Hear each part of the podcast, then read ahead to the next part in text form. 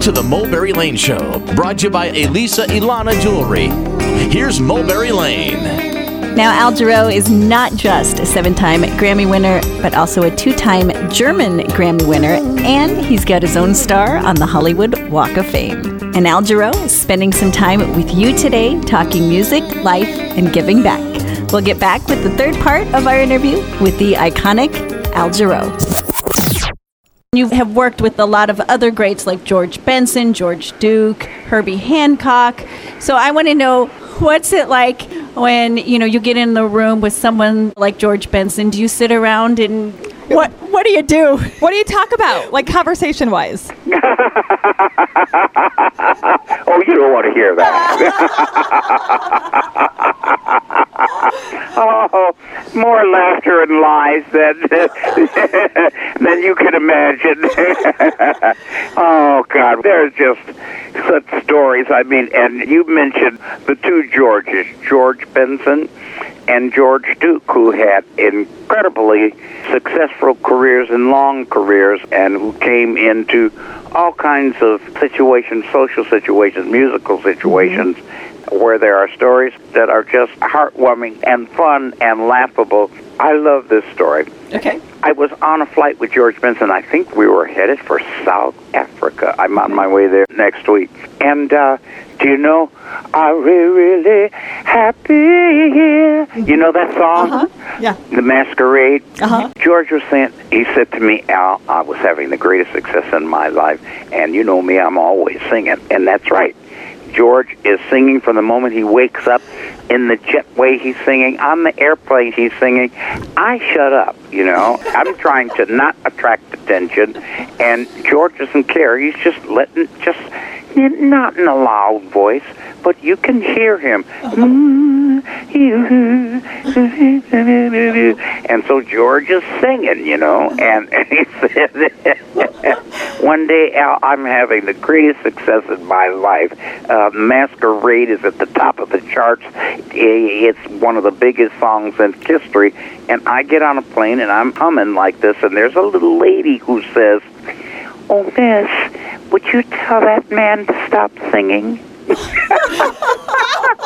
I knew in a flash that there's a place for some things and there's not a place for some other things.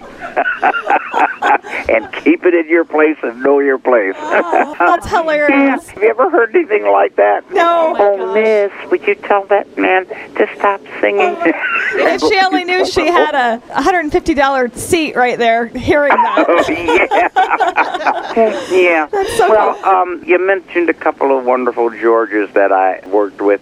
And George is not a very common name, and for two of them to be such incredible musicians, touching hearts and touching the music the way those two guys did. And I've had a close relationship with both of them for a long time. I mean, we don't call each other every week, George Benson and I, but we're in touch, and we've done some good music together. Absolutely. And of course, George Duke, who we did this tribute record to. Yes.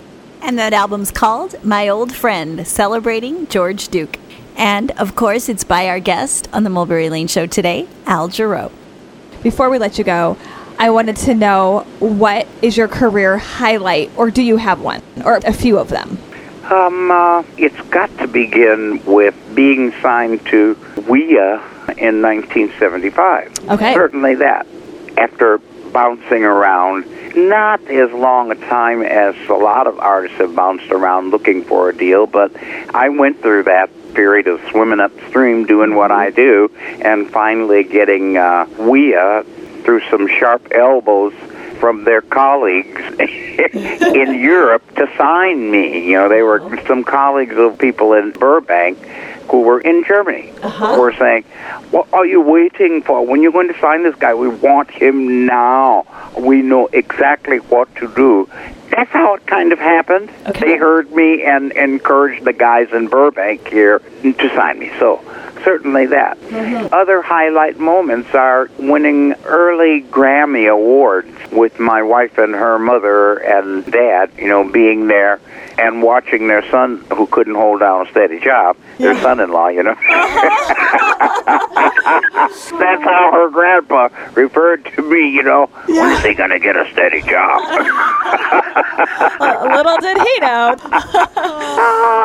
So highlight moments like that, and then, of course, just a continuing relationship with George Duke, and how that, you know, led to other involvements and other really great occasions like the Ellington celebration that happened in Detroit around 6 years ago. Okay. So moments like that, and this morning when I woke up, you know, still fired up about wanting to do this music and to write and to go off to voice class here in a little while and to be thanking God for another day and go out there with the fire in my belly still. You know? Never goes away, highlight does it? Moment. Yeah. Highlight to have that fire in your belly about the stuff that you would do for free. You know? Right, exactly.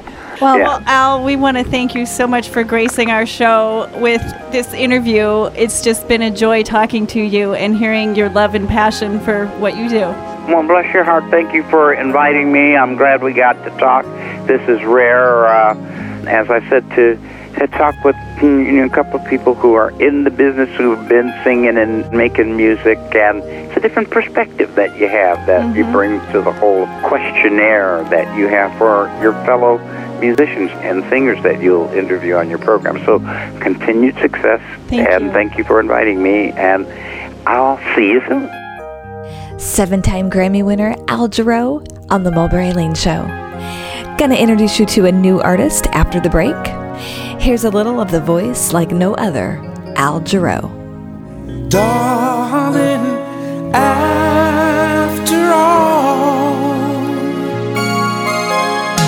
I will be the one to hold you in my arms. After all, I will be the one to hold you.